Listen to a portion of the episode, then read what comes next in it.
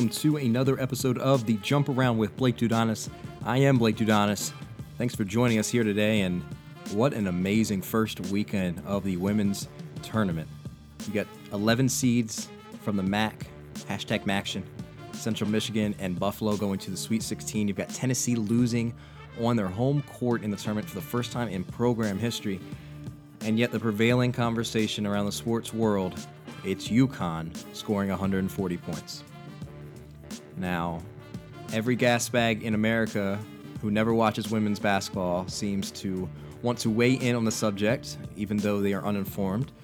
Well, that's not the case here. We're going to talk to two people who are very familiar with UConn. We're going to talk to Joe Haigh, the head coach of St. Francis, PA, the team that lost to UConn in this first round and gave up those 140 points. We're going to talk to him about if he thinks there was any unsportsmanlike play going on there, if UConn's bad for the game, and his team's approach going into and during that game. And uh, spoiler alert, they're not bad for the game.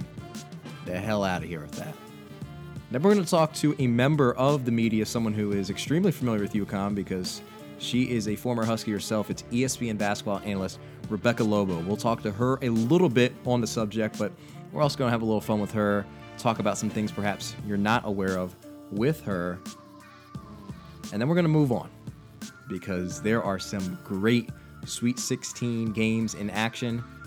Things get going tomorrow. Lexington and the Kansas City regionals will get going. But let's go ahead, take a step back, talk about that game with Joe, talk to Rebecca a little, and then we'll move forward with the rest of this tournament. So we're going to take a break. For you, it's going to last like three seconds. So it's going to end, and then another song is going to start, and then the interview is going to start. But for me, it's going to be like you know 20 minutes because I got to go eat lunch. So thanks for joining us. I'm Blake Dudonis.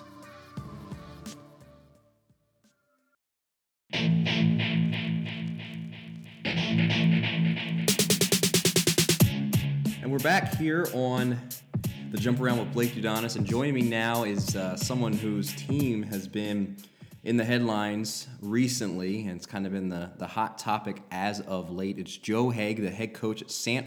Francis, Pennsylvania, uh, also known as that team that UConn just beat. And Coach, first off, thanks for joining us. Thanks for being here. And before we get into uh, the game that uh, everyone is obviously well aware of at this point, I wanted to start with kind of talking about how you got to where you you are as the head coach of St. Francis. You were an assistant there for a while, and you kind of had an unconventional path to you know rising to the ranks of, of head coach.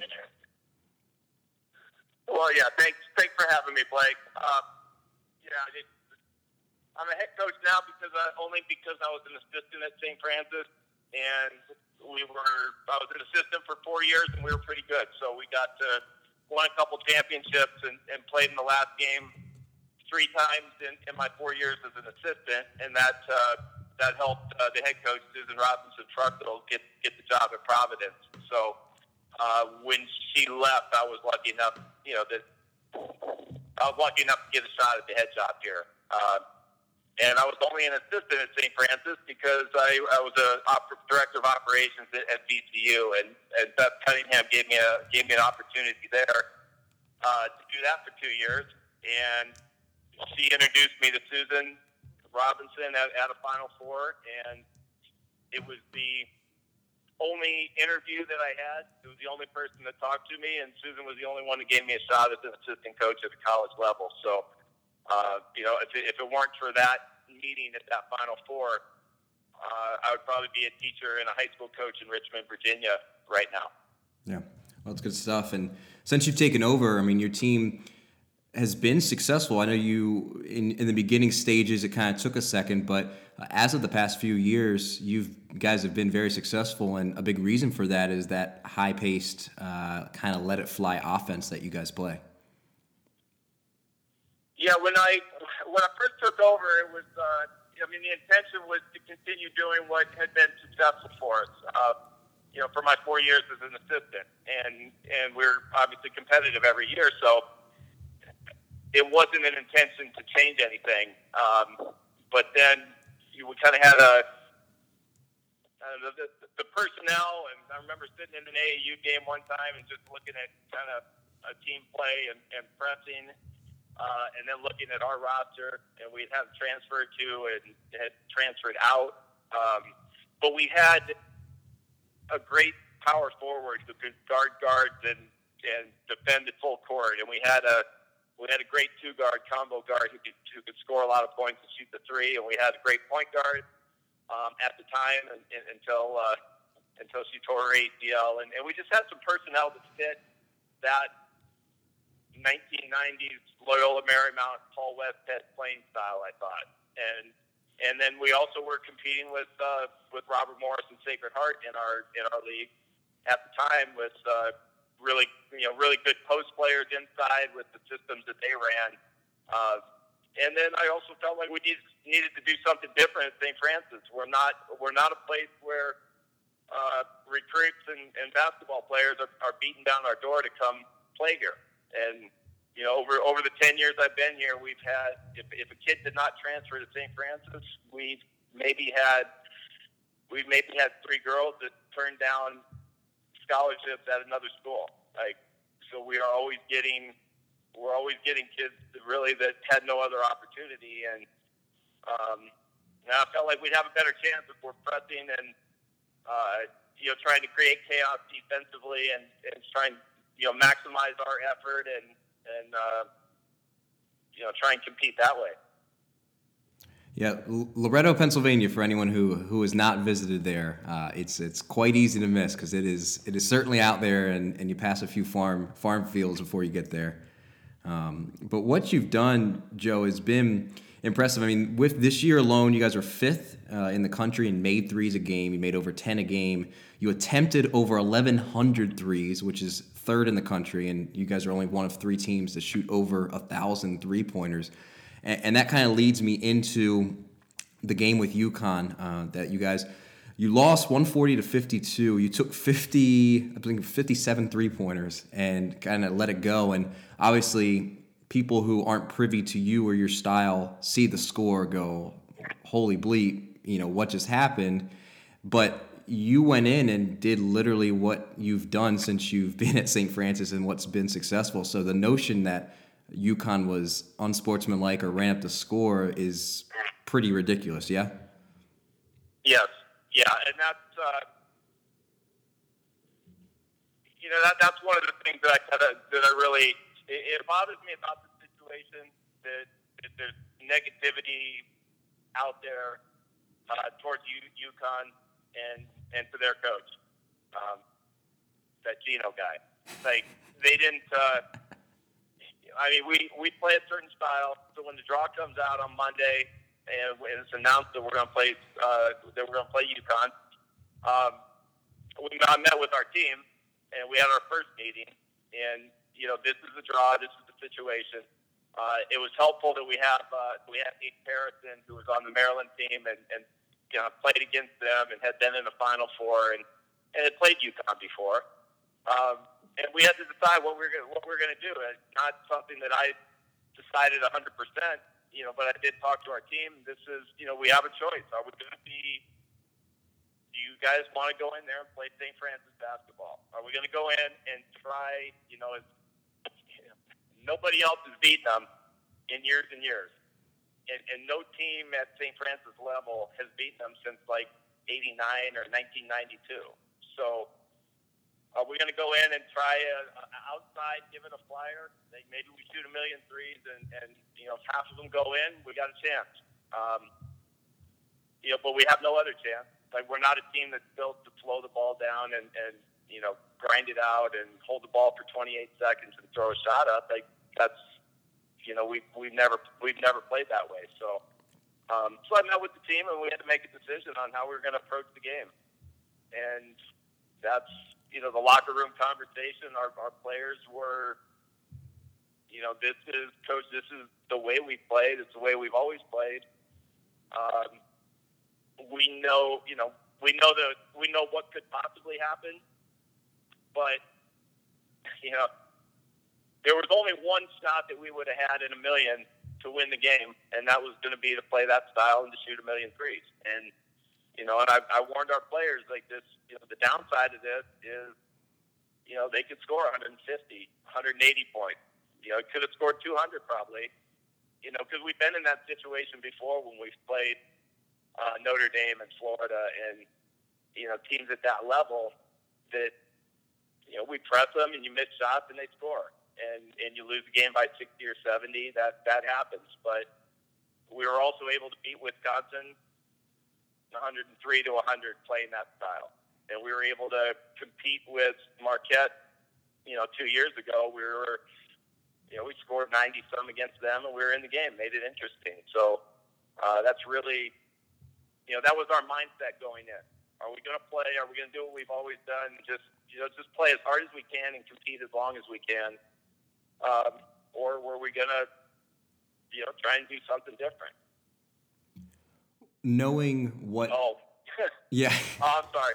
No, no, no. Then the important part, the, the, the lack of sportsmanship. You know, when people are accusing accusing Geno of, of being bad sports or whatever, they anything less, anything different that that UConn would have done would have been, uh, uh, in my mind, would have been bad sportsmanship. Like they played the way that they're taught to play. They they compete. They did you know, they ran their offense, they ran their defense, they played as hard as they can, they tried to execute as best they could the entire game. And and I felt like our kids did that same thing. And it wasn't like like UConn didn't stop playing, they didn't feel sorry for us, they didn't uh you know, it's not their fault they scored 140. Like, I, I could have walked the ball up the floor. I could have had our team, you know, hold it for 30 seconds and then kick it into the crowd and then get into a 2 3 zone. You know, if we wanted to play that way to just try and make the, the numbers on the scoreboard more uh, palatable to people. But um, no, I think I think UConn did what they did and do, did what they do, and they're the best in the world at it. And our goal was to just play as hard as we can, play St. Francis basketball every possession, and uh, and see what happened. And and I was really proud of our kids for doing that because anyone that's played a sport knows it's not very easy to to compete and to play hard when you're down 20 or 30, much less uh, you know 70 or 80. Yeah. Knowing what you know now, uh, as far as you know the outcome, uh, you've seen all the talking heads talking about it. You know, even beyond the normal women's basketball scope, it was uh, a topic on around the horn. It was talked about with uh, Wingo and Golic. Is is there any sort of um, any sort of part of you that kind of looks back and goes, "Ah, I wish we would have done it differently," or do you still go, "Nope, that's we did what we decided to do, and we'll we'll live with the consequences"? Well, the the only the thing that I was worried about before the game, and even you know, and even now would be uh, the char- those those kind of charges that that UConn's bad for basketball, that the final was bad for basketball, or uh, you know that you, that UConn was not sportsmanlike, or I worried about like our alumni at St. Francis. Uh, just looking at the score and saying, "Oh, how terrible that is! That's embarrassing." But if anybody watched the game, and I got some, I got a couple texts from some of our alumni afterwards that, that watched us play and said how proud they were of us. That, that you know, it's saw that we're still playing hard. We're yeah. still competing. Yeah. Um, the people that didn't watch the game and just look at the final result have something different to say. And and it's you know one one thing that's kind of interesting to me that is that you know somebody like Mike Golic or the USA Today writer or the people that are talking that are critical of it. You know, I'm I'm not that hard to find. You pick up the phone. Like nobody talk to any talk to me or any of our players, um, you know, or anybody from St. Francis, and look at our mindset. So they're they're judging on the outside, you know, that, and they weren't in the arena. Like I've, I've gotten a ton of emails, uh, things on Twitter from people that were in the arena and appreciated that we played hard. And you know, the tough part is that you know at the end of the first quarter you know, we were down, we gave up 55 or whatever. We could stop doing that. Like, do we want to stop and just, uh, you know, kind of play scared, hold the ball? Let's just try and keep the score down at that point. Uh, we could have done it at halftime. uh, but our our players were were great at halftime, and they were great on the floor. And it, we, you know, the, the alternative, I guess, would have been to stop pressing, to stop shooting threes, to to just play the game, to try and hold the ball, and we could have done that, but we didn't want. But we didn't want to do that. Our players didn't want to do that. Like we wanted to compete the way that we play, and not, you know, kind of chicken out or stop or you know you don't want to. We didn't want to start something and then just and then quit. And, and you know it's not you know it's not like the final score mattered at that point. It uh, you know do you compete each possession as best you can, or do you go through the last 20, 30, 40 minutes, or you know 20, 30 minutes of it, uh, just trying to you know just going through the motions and, and you know, that's uh, I don't know. I don't like that alternative. Yeah. And I also don't like the alternative of like UConn is that much better than St. Francis, so uh, you know why even have the game? Like St. Francis shouldn't be playing because I, I think that's a that's I think that's a terrible argument to say that uh, you know because you aren't uh, because you aren't as good as the best in the world that you shouldn't play the sport. Um, you know, you never know what can you never know what can happen. And this is the first time we've been in the NCAA tournament in six years. Um, but who knows what will happen in coming years? Yeah. Was there ever a moment, and I'm asking you for honesty, uh, was there ever a moment in the game, even when you, you like you said, you knew going in what potentially could go wrong? Was there was there ever a moment where you, you looked at the scoreboard and went, "Oof, boy, this is tough"? Absolutely. Absolutely. You, you know, you stand on the sideline, and uh, yeah, you look up the scoreboard like, yikes, this is a. Hey, we can go back in time a little bit and erase 60 or 70 of these points. Yeah. But, um, you know, it, it's. We also had a goal of, of, of setting a record for the most three point attempts. And going into the game, you know, there's only one chance as slim as it is, like I said, nobody's beaten them. They've had uh, a, a thousand, over a thousand game plans have failed against UConn. So uh, we're not in select company there. That's and, fair. You know, we took 57 threes on normally during the course of the year. We shot about 34%. You know, if we would have done, uh, if we would have made 19 or 20, and all of a sudden, you know, our final score, we end up around 85. And, uh, you know, that reduces some of UConn's runouts and, you know, if the score is 130 to 85, that, that's an entertaining basketball game. Mm-hmm. Or if mm-hmm. UConn has a tough shooting day and we shoot 50% like uh, like UMBC was able to do, and you know we made 33s out of 60, uh, you know, and then all of a sudden, but you know it's it's unlikely, but it was a chance, and it was the only chance that we would have had. And yeah, it was it was tough at times uh, sitting there uh, on the sideline while the game was happening, and it's tough for our players, I think. And, and obviously, it's even tougher for probably for our fans and bands and, and people in the crowd. But again, I'm proud of our players because you have to have a mindset of not playing the scoreboard, playing the best that you can every possession, and that's what UConn does almost every game.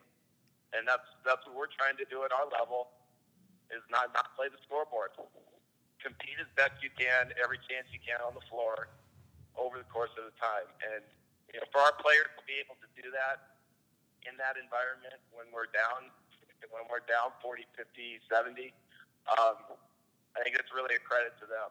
And I think that was appreciated by uh, by the, by the people that were in the building that day. Yeah. For you now, a couple days removed too, I know you talked about you guys, but how have um, how have your kids been? How, how have the kids kind of handled everything and, and the aftermath?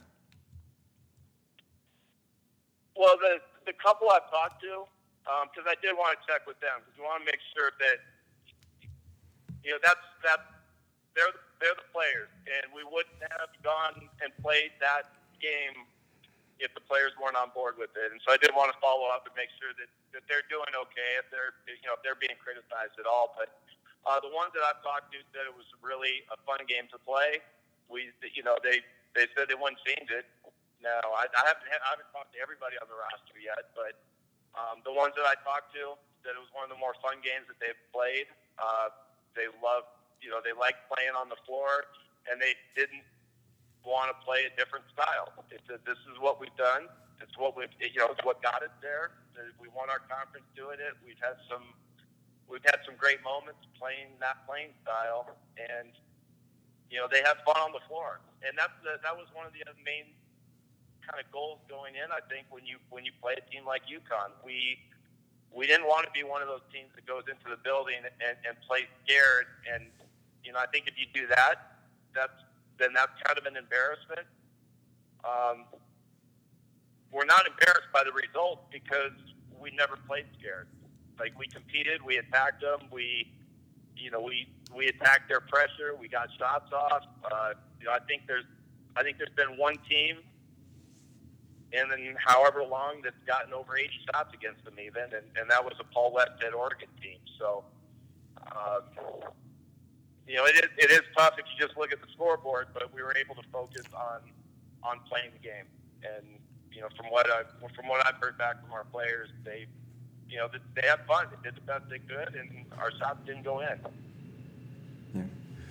Well, to to throw it back at least so we don't kind of wrap up on on that point, you, I think a, a, friendly reminder is that you guys did make the NCAA tournament. You did win your conference, and you and I were talking before we even hopped on here. Is that you guys again in Loretto, Pennsylvania? If you don't know what it is, Google it real quick and just t- check that out. And your guys' championship game against Robert Morris was standing room only. I mean, the support you guys get and and had at that game against a, a team who's kind of run that conference and in it, such a, a rural area, it was a pretty amazing amazing championship game for you guys.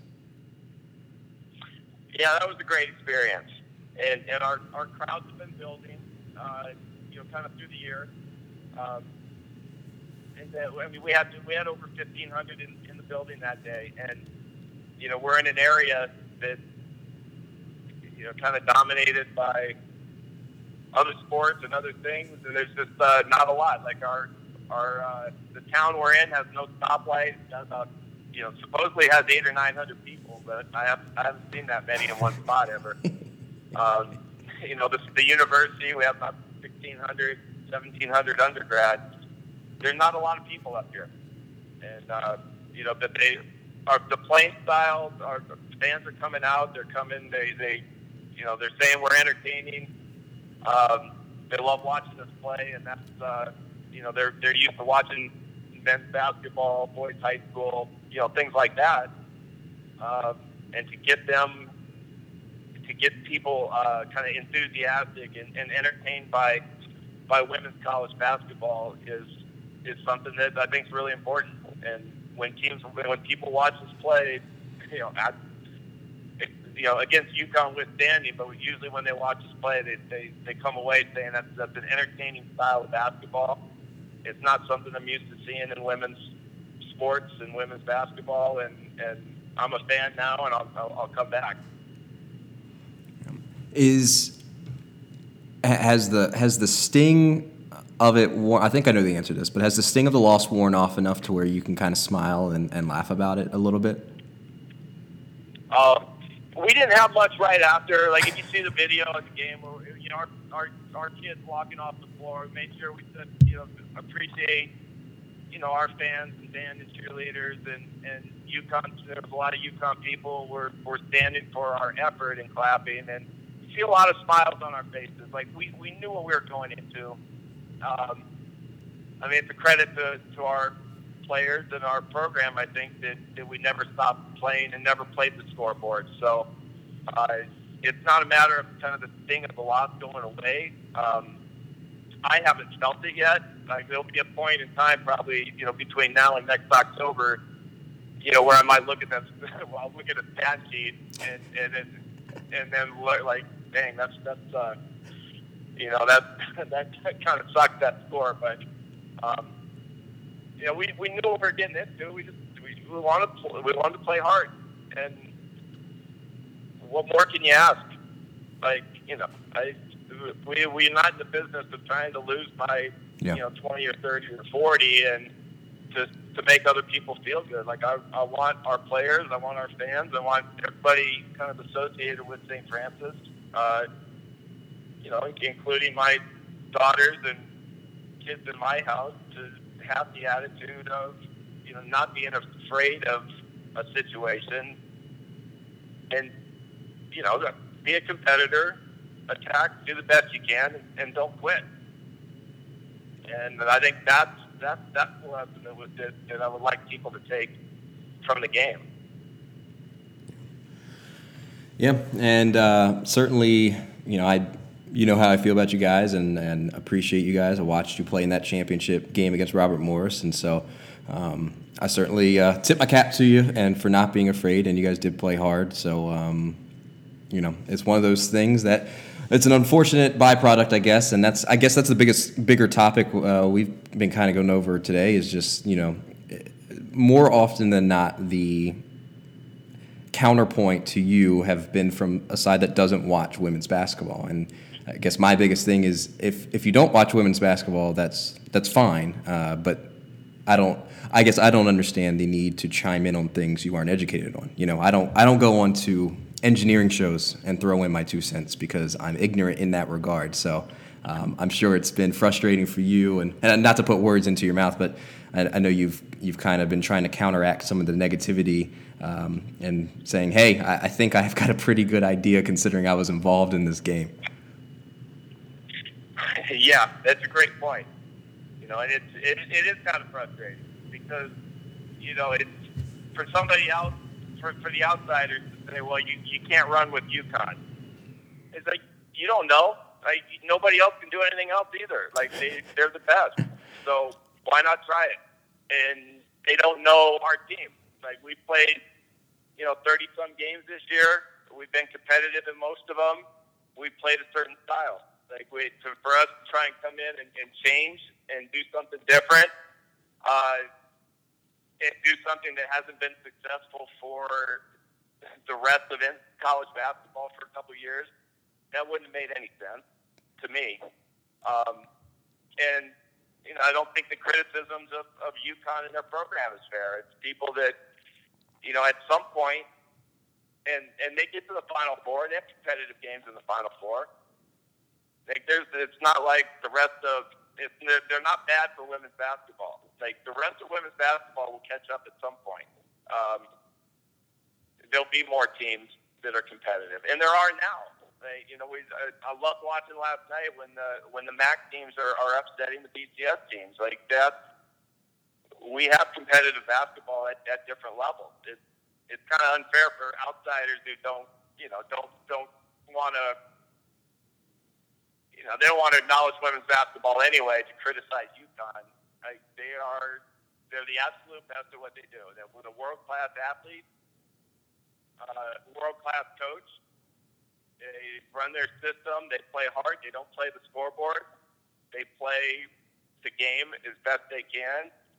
They don't, you know, they they could beat people by more and it's it's up to it's up to other people to develop our players, and you know, and it'll happen. It's uh, it'll happen. And the examples people throw, you know, give out in in the media, and they talk about UCLA in the '60s, and you know, I don't even know if UConn's won ten of the last eleven national championships, but UCLA was doing it that at at one time, and you know, at one time they say UCLA's, uh, you know, their upper classmen won the national championship, and their freshman class and their freshmen were better than that team. Uh, it'll change, you know, and I think uh, it's up to it'll change. And I think as women's basketball coaches, we're, you know, we do the best we can, and uh, you know, have uh, you know, try and put an entertaining and a good product out there, and I think we do that at St. Francis and I think uh, you know there'll, there'll come a time that you know there'll, there'll come a time when we can compete with uh, some higher level programs, and uh, you know I think there's times when uh, there'll be times when there's other teams, and, and it won't all be you know there won't be so much focus on UConn all the time. Yeah. Well, certainly, well. Coach, I appreciate you joining us today. And for everyone, again, St. Francis PA did win 24 games today. They won the NEC championship this year as well. So, uh, by all accounts, a successful season. And, Coach, really appreciate you giving your two cents on it and being open and honest with us uh, about it all. And just really, uh, really appreciate you taking the time for us. Well, thanks for having me, Blake. I appreciate it. So, again, that was Joe Haigh, the head coach of St. Francis, and certainly appreciate his time and thoughts. And you know, so many people have kind of brought that point that he made towards the end of, you know, hey, was UCLA bad for men's basketball? Was uh, the Celtics bad for basketball? What? You know what? I don't even like using those points, particularly myself, because who cares? It's not an apples to apples thing. Look, UConn is the dominant force in this game, like Tennessee was a dominant force in this game. And what has happened since UConn became that force? It's caused other teams to try to match them. They beat Mississippi State by 60 in the Sweet 16, 6 0. Now, that one's a cause for concern. And then what happens the next year? Mississippi State beats them. You've got the Baylors, you've got the Louisvilles, you've got all these teams, the Oregons of the world, these unconventional, non traditional teams are now rising up, investing in women's basketball. Goodness, South Carolina, hello, no history there. Dawn Staley goes and wins a national championship there. So you tell me it's bad for the game. It's crazy because the proof is clearly it's not. So for anyone to say that, I will at least respect your opinion if you look up the box score, if you watch the game and actually knew what you're talking about. Because Joe's right. I did watch that game. They were competitive and they went out guns blazing the way they play. So I've got some respect for them going in there, not being scared, having some gumption to play their style of basketball and live with the consequences. All right rant over. Another break for me, another five second break for you. Now we're going to talk to Rebecca Lobo a little bit about this UConn thing, and I don't want to hear about no more. We're going to have some fun. This is the jump around with Blake Dudanis.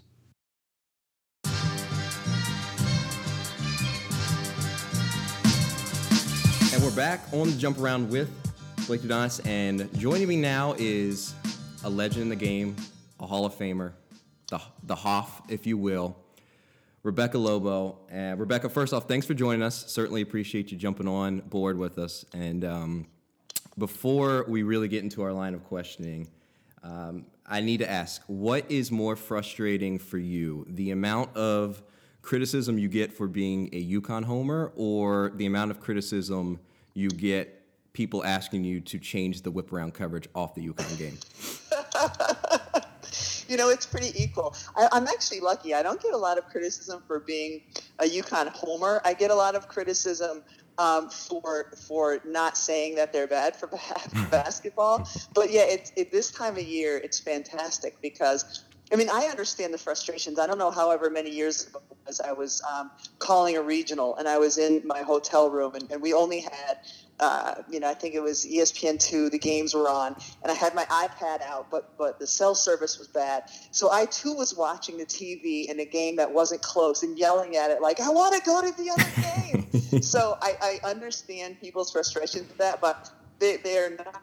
Um, I have absolutely zero control over which game is national or which game is seen in what region, but. Um, but I do completely understand why people can be frustrated with that. What what they don't understand, I think sometimes, especially as it relates to UConn, is UConn still always draws our highest ratings, and so even when it's a blowout, um, they tend to leave that game on, even if there might be more compelling and closer games on um, in different times. Like, but the thing is, Coach Maria and I all understand that we're, we're spoiled because we've got all four monitors going and we can watch all the games. But um, yeah, we have no control over what programming decides to do there. So, since you brought it up, uh, the the whole UConn bad for the game thing, I think it's. I, I talked about it with Coach Haigh of St. Francis, who you know was on the receiving end of the beatdown the other day, and and his notion is, you know, hey, you know, I'm telling you it's not bad for the game, so everyone else can kind of shut it. But um, it, it, seems to me that for the most part, that criticism is coming from people who just kind of helicopter in, you know, once a year during the tournament, see the score, and then that's it. But um, f- from what I understand, and from what I just hear, and from what I talk to, it, people who are actually around the game don't think it's bad for the game. But for anyone who maybe perhaps thinks that, um, can you go ahead and you know, just drop your thoughts in on that one. Well, I think the biggest frustration is like just what you were talking about. It's never people who are um, who are inside the game. I would be happy to have a debate with someone who covers women's basketball, who watches it, who watches UConn throughout the year, who can come at the argument with facts and say, um, let's have a real discussion about this. Is, is, this bad in any way for the growth of this game? Is it is it bad in any way for the viewership? But that's never the person who's making the argument. It's always somebody, as you said, helicoptering in and who hasn't seen who hasn't even seen the UConn St. Francis game, just sees the score. Doesn't even take the seconds to look at the box score and see that they attempted 57 threes and, and how many possessions that there were and how that may have impacted things. It's people who um, who make these uh, these uneducated arguments. And, um, and, and what's particularly frustrating for me is sometimes when it, it comes from somebody who actually works for ESPN, you know, the network that's showing all the games, which can happen on occasion. But um, that's the frustrating point because, of course, anybody who watches knows that it's not. I, I I was at a game, a UConn game earlier this season against Wichita State, and I brought a team that I coach. I had about 20 kids there who are um, sixth, seventh, and eighth grade, and it was not a close game. But I tell you what, my those players watching how UConn was performing, um, they were seeing basketball the way it should and can be played. It was so unselfish. You know, Katie Lou Samuelson in the first quarter at one point hadn't scored at all, but in, and she was on a fast break and she could have taken a layup, but instead she passed to a teammate to get an even better shot. It was this unselfish, beautiful basketball, and and and and the way that it would be great if if all teams played that way. So. Um, you know, the argument that it's in any way bad. I, can understand if someone says, you know, it, it's boring or it's not compelling or it's not interesting because that's a subjective way that they feel. And, and so, sure, I understand it if, if that's how you see it.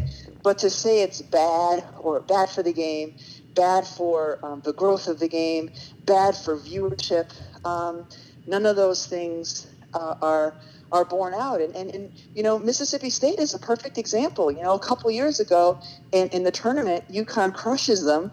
And the following year, um, we have one of the highest rated, most interesting games we've ever had in the semifinals last year when, when Mississippi State uh, upset them, you know, and, and I don't know if last year happens if it wasn't for the previous year when, when they got beaten so badly. So to me, it's a flawed argument. And the biggest part of the frustration when is when it's made by people I've never ever seen their name on a byline because they don't cover women's basketball, or you know they're just doing it for clickbait on Twitter. Um, those are the ones where you know Maria, coach, and I just say you know get off our lawn.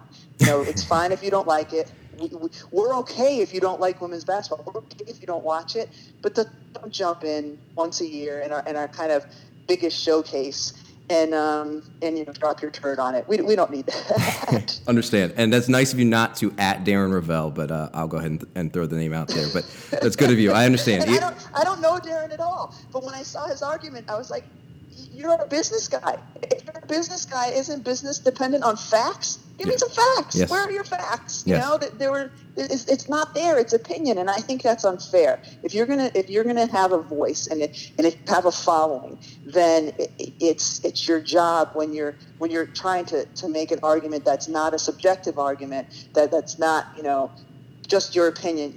We need some facts, and, and so provide them. Yeah, fair enough. All right, I'm going to jump off now. We're good. We, we got that covered, and uh, we agree. If anyone on that side of the argument, for the most part, is uh, not worth mentioning. So I want to jump to you now. When you look at the WNBA and compare it to back when you played, if you were able to take you at, at, at peak Rebecca Lobo powers and place yourself into the WNBA now, would you be? Would you have a chance to be anywhere as good as you were in your actual prime, just due to the you know evolution of the game? At my peak powers, with my uh, you know my my utility belt and cape on. Yes, when um, when Rebecca Lobo Barbie dolls were still being produced. Yes. um, that would probably be my, my second year in the in the WNBA, and um, the the type of player I was, I think I could still um, you know, be, if I was put into the now, I think I could be a, a really um, productive part of a, of a lineup. It would have to be a certain kind. I was a you know, six four player who could take threes, who was a good passer and and could rebound. And um, but I wasn't a one-on-one break you down kind of player. I wasn't um, a phenomenal one-on-one defender. But in certain on certain teams and in certain systems, I think um, I think I still could have. Could, now I think I could still you know be a pretty um, productive player. That being said, the the skill level now is light years beyond from 1 through 11 what it was in 1997 when the league started. There's a lot more. We had some great players. I mean, Lisa Leslie, Sheryl Swoopes, Cynthia Cooper, Andrea Stinson. There were some great studs at that time in the league. Um, but now there's a lot more, you know, from the top to the bottom of the roster, a lot more really good players. So um, the game is, has changed a ton. The athletes, again, from 1 through 11, are a lot better than they were. Um, the, the, the play, the skill level is a lot higher than it was. Um, and again, that's where an argument saying that anything is bad for the women's game. If, if you haven't noticed how much the game has grown at every level, from youth up through the WNBA, you just haven't been paying attention. Yeah. Who is someone that when you were playing, that when you knew that that game was coming up, you went, "Oh hell, I gotta, I gotta play this girl again." Like who's someone that just gave you nightmares? It was, it was Tina Thompson, um, and mostly for Houston, and mostly because she she is she was a really physical player and they were a really physical team. And so you just knew coming away from that game that you were going to be black and blue. Your body was going to be tired. You were going to be beaten up and sore. Um, chances were in those days you were going to come away with an L. And, um, and also, again, for me, you know, she was one of the early players who at um, the five or the four position, we're going to step out and make you defend on the perimeter, make you try to figure out how to defend a pick and roll as a post player. And in those days, um, it wasn't it wasn't common, so it was a really hard thing to do. Um, I don't know that when I was in college, I graduated in 1995 from UConn. I don't know that once in college I had to defend the pick and roll um, out on the perimeter because people weren't picking and rolling. It just wasn't a part of what they were doing. And so it was when we got to the WNBA and, and Houston did it defensively, you know, there wasn't icing, there wasn't downing, there wasn't mm. any of the anything other than, you know, hedge and, and have your uh, guard get over. Like there, there was just there weren't as many ways to do it, and so it could uh, it could be a really tough thing to do back in those days. Well, it, so you mentioned like the pick and roll is a great example. What for you has been, and we're excluding just pure athleticism and the development of athletes. What's been the biggest development of the women's game that you've noticed since your playing days? Is it that? Is it the offenses and, and just kind of the, the complication in that regard?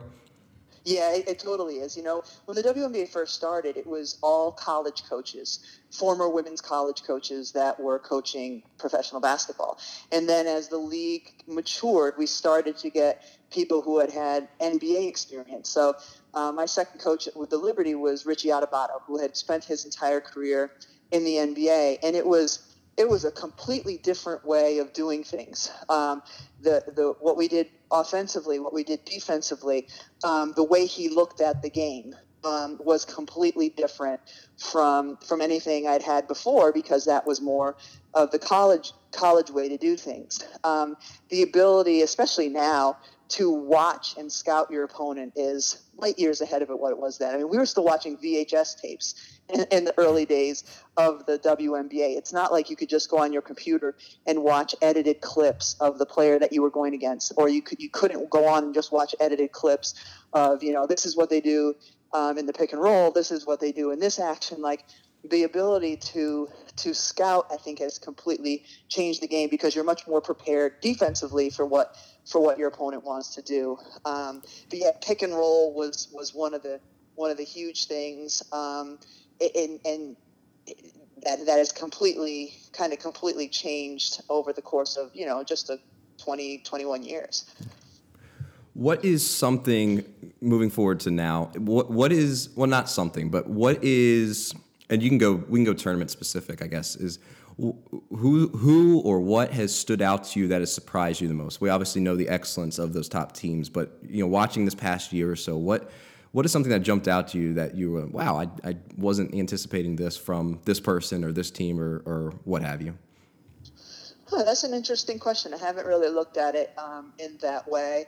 I guess um, you know, tournament specific, I, I, I, didn't anticipate, I don't think anyone did, that we would have two 11 seeds out of the MAC conference um, in the Sweet 16. When I was watching the MAC championship game, um, I remember thinking, dang, both of these teams are really good and can really play and can score, and they're going to give um, some of their opponents headaches. I didn't think that would necessarily translate into both of them making it into the Sweet 16. Um, I think people coming in didn't – have any idea what to expect from Mississippi State. You know, no one thought that they would have an undefeated regular season, that's for sure, um, or that you know Coach Schaefer would go with a smaller lineup. At Vivians at the four, and that would make her um, help her become such a productive uh, and efficient scorer. Um, you know, it's it's interesting every year. Like even South Carolina, with what they lost, they were a huge kind of um, you know, one of those teams where I'm going to sit back and wait and see how good they are. I know how good A'ja Wilson is, but what exactly can they do? And then they have injuries early on in the season.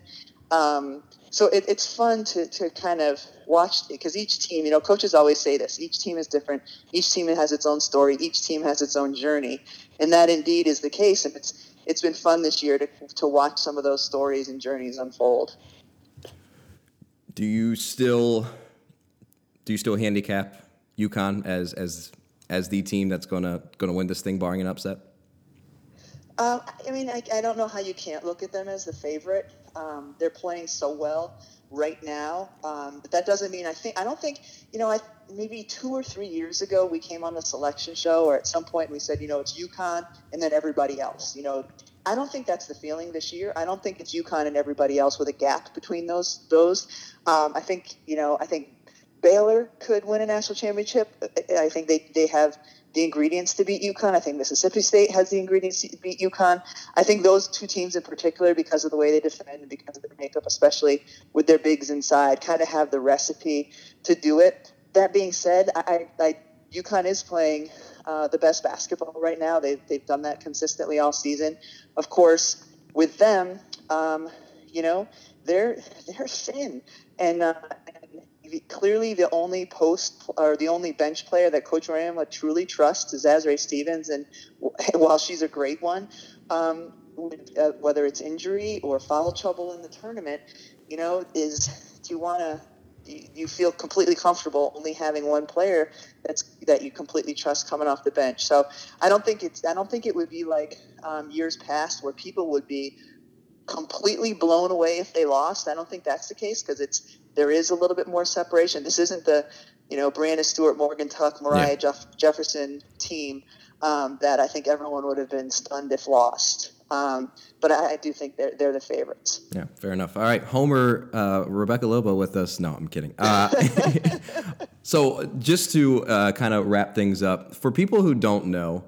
Um, I'm going to let you plug your your podcast here in a minute, but if people don't know the background story of you and your husband, do you mind do you mind giving us a little cliff note version of that? Oh, sure. I'm, I'm, I'm assuming you mean how we met. Yes, um, yes. Yes. So One of my favorite my husband stories. is a writer for Sports Illustrated, and uh, and we met when I was playing with the New York Liberty. Uh, he wasn't covering the WNBA, um, but we just met out at a bar one night, and. Uh, and I, I, had been reading Sports Illustrated cover to cover for the previous year because I had torn my ACL a couple times, and anybody who's done that knows that the only cardio you can really do for a long stretch is riding a bike. And so I would spend an hour on a bike every day reading magazines to help pass the time. So I was reading Sports Illustrated every week, cover to cover. And at that time, Steve had a column every week called Air and Space. And in one of the columns, he, he it was, you know, he had just a bunch of different things that he thought were funny and jokey lines. And one of them was, much like uh, New York Liberty fans, I too slept. Or no, it was much like uh, much like Wilt Chamberlain. I too slept with eight thousand women the other night. I was in the stands at a New York, New York Liberty game. So, um, so not even funny. Uh, and so when I met him. I'm laughing at you uh, retelling the story, not not not the line. I promise. Just just the voice I use. Yes, that's his voice. But um, so when I met him, you know, a little bit into the conversation, I said, "Aren't you? Aren't you the guy who made fun of the WNBA in a column recently?" And like you could tell, he, he got a little uncomfortable, and he said, uh, "Yes, I am." And I said, "Well, first of all, how many games have you been to?" And he said, "None." And I said, "Well, clearly, because if you had been to a game, you would know that you were sleeping with 14,000 people, because that's actually how many we average at Madison Square Garden." Um, so anyway, fast forward years later, we have four kids. Three of them are daughters. All of our kids play basketball, and that man who made fun of uh, made fun of women's basketball has spent countless hours in gyms watching you know, fourth grade girls basketball, fifth grade girls basketball. I mean, some terrible Yes. basketball. Yes. But uh, I've told him, I'm like, that's sort of your penance now. And uh, he's like, he doesn't see it that way. He completely enjoys it all. But um, yeah, and the, the thing was, he, while he, you know, had that throwaway line that was funny, or he thought was funny and it really wasn't, um, he wouldn't have been one of those people trolling, or he wouldn't have been somebody who threw out an unintelligent argument. He would throw out a stupid joke like that, but um, I won't lump him in with the people that we're dealing with these days. Yes, that is very kind of you. Very kind of you. So you guys actually have started recently, uh, semi recently, a podcast. Why don't you go ahead and uh, give a little plug for that? Um, well, we have a po- podcast called Ball and Chain, and actually on this week's podcast, we talk a little bit about women's basketball, but for the most part, we don't talk all that much about sports, other than youth sports, because that's the li- the life the life we're living right now with our kids. But it's um it's basically a husband and wife coming at life from the point of view of a man and a woman, and that, those that can often be very different for each one. He he sees sees the same event that I see, and we see it very differently. um, so every week we, we kind of we, we, we talk about that stuff. We talk about uh, what is wrong and right with youth sports, and um, I think especially people married couples who have children s- seem to uh, be able to relate to it. Yeah, that's great. Uh, one last thing, and this just kind of popped in my head, and I'll let you go after this. I'm sure you've seen the uh, changes that USA Basketball has proposed at the youth level. Um, and Oh, I love them. Yes. Yeah, I, I- and I was going to say, I, I think you and I both agree on a, a lot of those those things. For you, with all the, and if anyone doesn't know, USA Basketball is proposing some changes like taking away the three point line before I think age twelve. Uh, you know, prohibiting zone defense, things like that. What are one or two things that they have proposed that they're going to change that pops out to you as being the the best for the development of our our youth in basketball? They're all terrific. Um, number one, man to man defense. I think it's hugely important at Yep. the youth level. Kids learn how to stand still in a 2 3 zone. And kids, especially young kids, cannot score outside of five to seven feet. So you have games that are three to two or, you know, four to two because everyone just jam packs the zone. So you don't learn how to play offense, you don't learn how to play defense lowering the basket. Fortunately, my kids have played in a league where they do that. You lower the rim, therefore, you can teach kids proper shooting form. Kids who are in second, third, fourth grade aren't strong enough, particularly girls, to use proper shooting form on a 10 foot hoop. A second grader simply cannot use proper shooting form on a 10 foot hoop. It's, it's physically impossible. So, lowering the hoop. Smaller size basketball for the same reason. Um, kids' hands are tiny.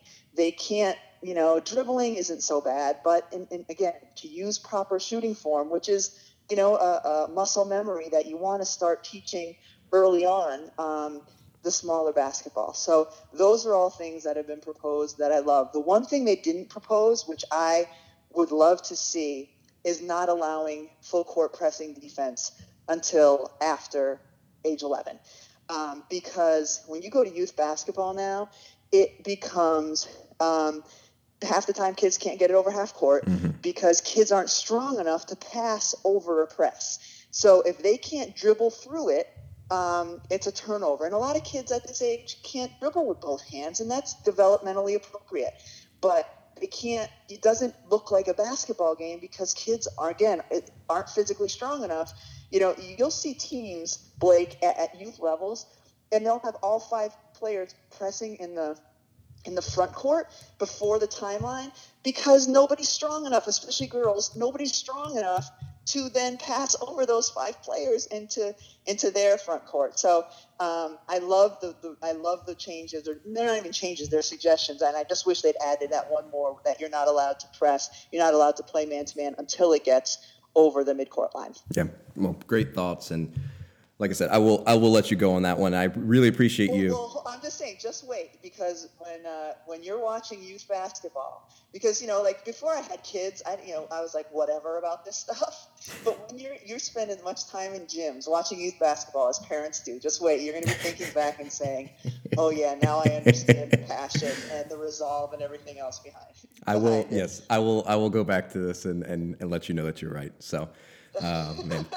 Thank you so much again for jumping on. Again, everyone, uh, whenever you have coverage issues, you can tweet Rebecca at Rebecca Lobo. Uh, she will. She loves getting responses about changing the channel, and she will respond to everyone directly too. That's uh, yeah, that's a promise. Yeah. Instead of watching the games in studio, the four games that we're watching at a time, instead of doing that, I will respond to all of those. Um, programming complaints. Yes, or perhaps I'll just forward them to you. Yeah, okay. Or, or, or you could send them to coach, and maybe they'll get a more colorful uh, response than you or you or I would send. So that's true. That's cool. Well, thank you again, Rebecca, for your time. We really appreciate it. Uh, thank you. So appreciative of Rebecca for taking time out of her schedule to join us. She really is one of the best analysts out there. Again, a recent inductee to the Naismith Basketball Hall of Fame, and certainly someone whose expertise and experience through the game uh, serves us very well to have her. So we're really appreciative of her. So we're going to wrap this segment up. And in like three seconds, uh, I'll come back with my final thought. This is a jump around with Blake Dudonis.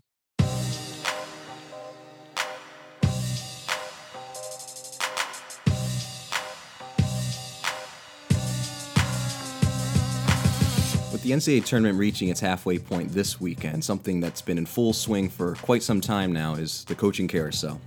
Coaches getting fired, people interviewing for those jobs, and trying to right the ship of so many programs. And something I can't help but to notice is the amount of opportunities and second chances that white coaches get. Now, I know this is a not fun topic and one people don't love to talk about, but I don't care because I do. Because you see, when I look at the Sweet 16 and I notice there are only two black head coaches left in Dawn Staley and Felisha Legette-Jack, and they play each other, so there's only going to be one left after Saturday. But when I look at that, it makes me kind of ponder on the matter that if a black coach does fail at the top level, how often do you see them getting a second chance at anywhere near the same level? You don't. You look at a Felisha Legette-Jack, fails at Indiana, nearly was not hired, and fortunately was picked up by Buffalo in upstate New York, where she's where she's from, and you've obviously seen the success that she has had now, and it's a great testament to what second chances can mean if everyone is given a fair and equal shot, uh, dependent on who they are and the kind of coach they are, not what color they are.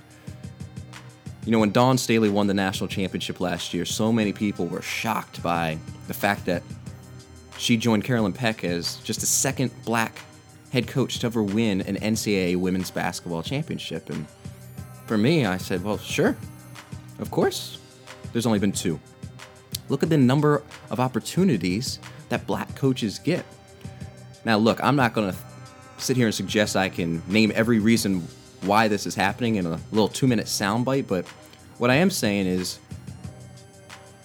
it, it's impossible to ignore the fact that white coaches have an advantage. They get other opportunities. You see a white coach fail at the BCS level, and then their name is in the mix for other BCS level jobs. And I'm not naming names because I don't know every situation and, and I'm not saying you know those coaches are bad coaches, but I'm saying that you just wouldn't see that for a black coach.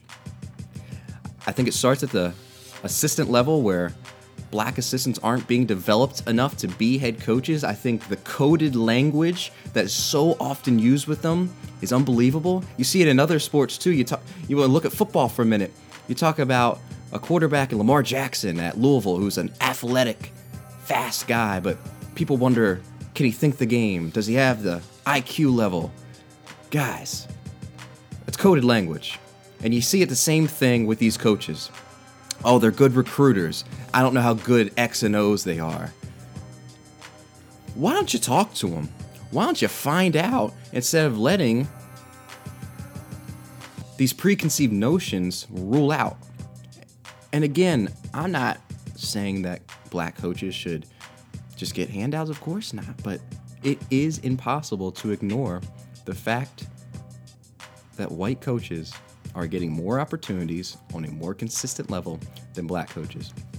And another fact is that these black head coaches, especially at top levels, not only have pressure to be successful for themselves and their staffs and their programs, they have to be successful for the next one to get a chance. So for every Dawn Staley who creates a way for a Charlotte Smith or a Michelle Clark Heard, there's someone who fails and then one of those don't get an opportunity because you go, well, I just don't know how successful a black coach can be. And the talk of that is just tired to me. It's frustrating to me, and uh, man, we need to catch up on the times. And we need to be willing to put aside those preconceived notions and hire the best coaches. And that's it. Thanks so much for joining me today. If you enjoyed the podcast, please give us a great review on iTunes or wherever else you listen. Those reviews really help. I also want to thank Joe Haigh and Rebecca Lobo for joining me today and sharing their thoughts. If you have any thoughts about the podcast, you can feel free to message me anytime on Twitter at coach underscore Blake underscore, or you can always email me at bdudonish12 at gmail.com. Enjoy the Sweet 16. This is Jump Around with Blake Dudonis.